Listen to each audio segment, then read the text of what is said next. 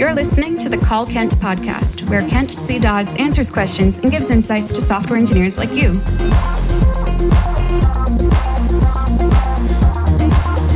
Now, let's hear the call.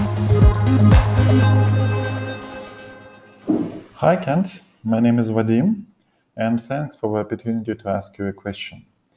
I am building a website on React and React Router, and that website has a protected page.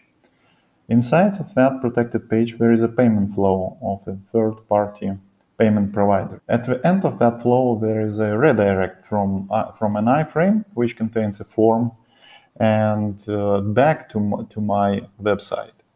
Once it's done, the application state is lost, and my user needs to authenticate once again and I do not want that. I want to avoid user relogin. And my question is how Uh, would it would it be preferable to solve that situation? Should I attempt to restore the token and session state from the local storage, or it would be more preferable preferable to solve it at the backend? Thanks. Bye. And that was the call. Here's what Kent had to say.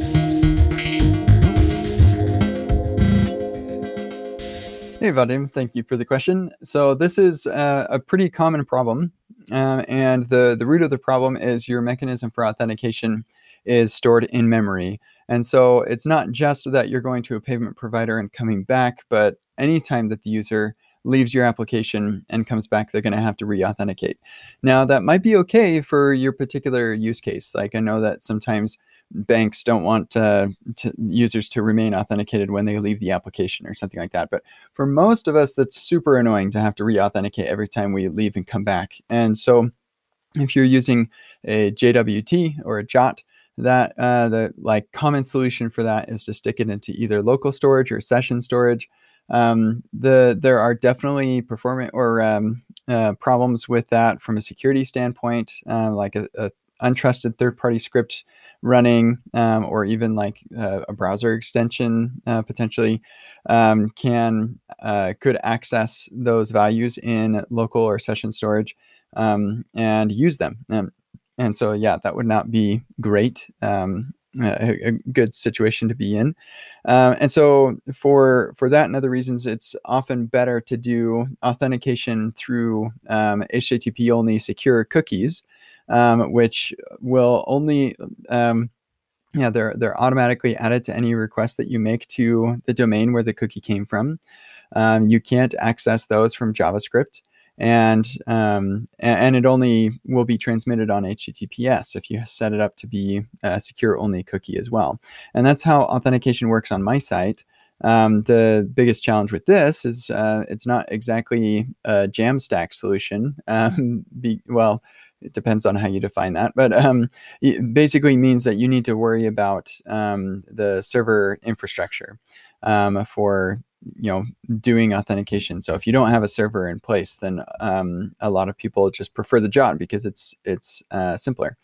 But uh, i know I'm, pretty sure that authentication providers support both approaches uh, like OAuth or, or uh, Auth0 i think supports uh, the cookie approach as well but um, yeah I, I hand rolled my authentication on my site so i can't really speak to that um, too much i've never used Auth0 before um, but I did use Firebase for authentication, and uh, we had the uh, the cookie, uh, or or we had uh, a token that I had to store in local storage, or I think actually Firebase did that for me. Um, but uh, yeah, and and I have done uh, a jot with storing that in local storage, and that's that's pretty much the solution that uh, that people come up with when you've got some sort of token. Uh, they're just security implications there that uh, are not super. So uh, yeah, if you're using Remix, then um, th- we've got this package called Remix Auth that makes authentication pretty straightforward. And in fact, Remix Auth also has my own authentication uh, strategy implemented. It's called KCD Auth, and you can use it through Remix Auth. So if you're using uh, Remix, then you can um, you have a couple of approaches with Remix Auth. Uh, it's, and it's pretty simple to wire up. Um, of course, like then you you have to have your own database and and all of that stuff as well.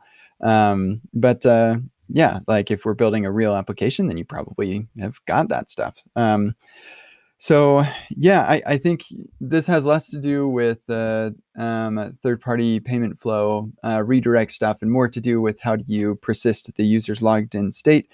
And if you're going to use a token of some kind, then local or session storage is the typical way to do that. Um, but if you want to explore something, then Remix is a great way uh, to do that. And if you go to the super simple start to Remix on my blog, uh, then that'll explain how to get things rolling um, there. And uh, yeah, hopefully that helps you.